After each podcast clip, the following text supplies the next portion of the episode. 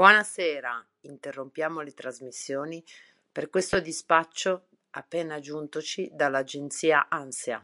Siamo nel novembre 2044. È partita la raccolta firme per il referendum per cambiare il nome al nostro paese, da Italia a Imperatrice Romana. Il senatore Giorgio Bonton ha detto il nome resterà femminile, perciò politicamente corretto. I promotori danno appuntamento al Circo Massimo, dress code, tunica, sandali e corazze. Il prof de profundis dell'Università Vaca Foscari dice l'Italia si riprenderà il suo posto nella storia, usurpato dagli Stati Uniti, peraltro scoperti da un dissidente romano.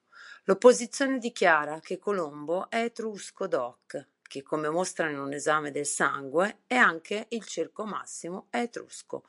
Intanto raccoglie firme affinché il nome d'Italia cambi in Etruria Superba.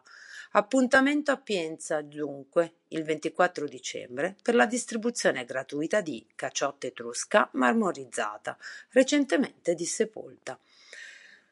Mi raccomando, signori, vi aspettiamo tutti entro il 13 novembre 20.044.